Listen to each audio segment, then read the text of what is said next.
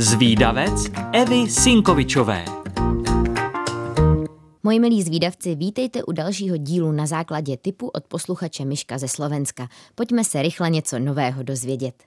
Představte si, že by existoval tunel, kterým byste za chvíli dojeli z Česka až k moři. Něco takového se plánovalo, ale nakonec se to nezrealizovalo. Mělo jít o tunel ČSSR Jadran. Železniční trať měla vést z Českých Budějovic přes Rakouský Linec až na slovinské pobřeží Jadranu. 410 kilometrů a z toho 345 kilometrů v tunelech.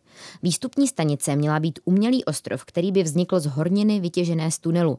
Měl se stát československým územím, takže bychom měli ostrov v moři, chápete to? Písečné pláže ostrova měly patřit nám, v podstatě byste si tedy užívali mořské vlny i sluníčko na pobřeží a stále byste vlastně byli na území naší republiky. Na ostrově se měl nacházet československý mořský přístav Adriaport. Celým nápadem se už od 40. let minulého století zabýval profesor Karel Žlábek, který v druhé polovině 70. let vypracoval studii, jak by se celý projekt dal realizovat. Původně byl záměr projektu hlavně obchodní. Mělo jít o novou obchodní cestu evropského významu. Na začátku tedy vůbec nešlo o rekreaci, ale bylo jasné, že kdyby ostrov vznikl, postupný rozvoj turismu by určitě přišel. Každý den mělo na trať vyrazit přes 200 nákladních vlaků a taky osobní soupravy. Vlaky by jezdily rychlostí až 160 km za hodinu. Pro tuto trať totiž měly být vyvinuty speciální vozy přizpůsobené pro vyšší rychlost. Za dvě hodinky a něco by tak byl člověk u moře. Zdá se to nereálné? Není. Z technického pohledu se skutečně dal celý projekt realizovat. Nápad předběhl dobu.